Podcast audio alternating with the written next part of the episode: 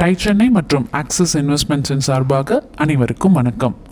ஒவ்வொரு வருஷமும் ஸ்கூல் திறக்கிற டைமில் பேக்ஸ் ஸ்டேஷ்னரிஸ் வாங்குற மாதிரி இதையும் ரொம்ப ஆசையாக இந்த கலர் அந்த கலர்னு சூஸ் பண்ணி வாங்குவாங்க கேரளாவில் இருக்கிற ஸ்கூல் பசங்க.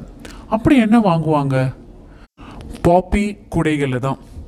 தொண்ணூறுகளில் வந்த இவங்களோட டிவி ஆட்ஸை என்ஜாய் பண்ணாத குழந்தைங்களே இருக்க முடியாது.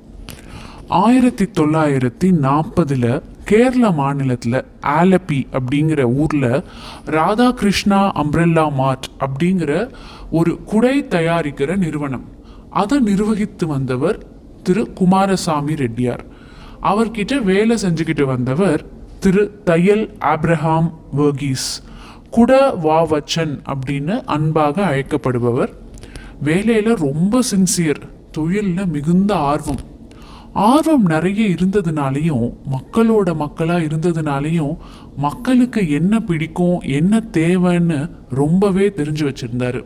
அதை நிறுவனத்தில் தான் ஒரு தொழிலாளி தான் அப்படின்னு நினைக்காம தன் முதலாளி கிட்ட அப்பவே இப்படி பண்ணலாம் அப்படி பண்ணலான்னு ப்ராடக்ட் இன்னோவேஷன்ஸை பற்றி நிறைய பேசுவாராம். இவருக்கு இவ்வளவு இன்ட்ரெஸ்ட் இருக்கிறதுனாலையும் இவரை ஒரு ஒர்க்கிங் பார்ட்னராக சேர்த்துக்கிட்டா நிறுவனம் நல்லா வளரும்னு நினச்சாரு திரு குமாரசுவாமி ரெட்டியார். அவர் நினச்சபடியே நிறுவனத்தோட ஒர்க்கிங் பார்ட்னர் ஆனார் திரு வர்கீஸ். இந்த நிறுவனத்தில் சேர்ந்து நிறைய அனுபவங்கள் கிடைச்சதுனால நாமளே ஒரு சொந்தமாக ஒரு நிறுவனம் தொடங்கலாமே அப்படின்னு தோணி தோணி அதை நினச்சி ஆயிரத்தி தொள்ளாயிரத்தி ஐம்பத்தி நாலில் செயின்ட் ஜார்ஜ் அம்ப்ரெல்லா மார்ட் அப்படின்னு ஒரு குடை தயாரிக்கிற நிறுவனத்தை தொடங்கினார். ஏற்கனவே மக்களோட எதிர்பார்ப்புகள் என்ன எப்படி ஒரு நிறுவனத்தை நிர்வாகம் பண்ணணும் அப்படின்னு பல அனுபவங்கள் இருந்ததுனால கான்ஃபிடெண்ட்டாக இதை ஆரம்பிக்க முடிஞ்சுது. இருந்தாலும் திரு குமாரசாமி ரெட்டியாருக்கு தான் எப்படி ஒரு முதுகெலும்பா இருந்து உதவி பண்ணினாரோ இப்ப இவருக்கு நம்பகமா ஒருத்தருமே இல்லை. அந்த இடத்துல ஒரு வேக்யூம் இருந்தது. இந்த நிலையில அவரோட இரண்டாவது மகனான திரு டிவிஸ் கரியா படிப்பில் பெருசாக நாட்டம் இல்லாததுனால பாதியிலேயே தன்னோட ஸ்கூல் படிப்பை நிறுத்திட்டு தான் அப்பாவோட பிஸ்னஸில் இணைஞ்சாரு. புலிக்கு பிறந்தது பூனையாகுமா? அப்படிங்கிறதுக்கு ஏற்ற மாதிரி அவரும் தான் அப்பா மாதிரியே மக்கள் மனசில் இடம் பிடிக்கிறதுலையும் சரி நிர்வாகம் பண்ணுறதுலையும் சரி ரொம்ப கெட்டி.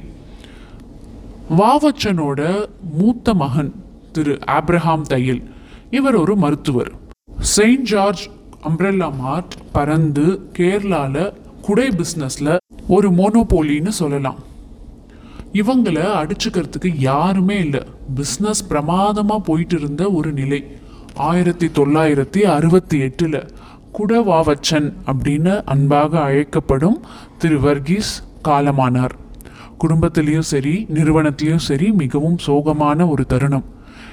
இது ஒரு ஃபேமிலி பிஸ்னஸ் அப்படிங்கிறதுனால சகோதரர்கள் ரெண்டு பேருக்குமே பங்கு உண்டு இல்லையா?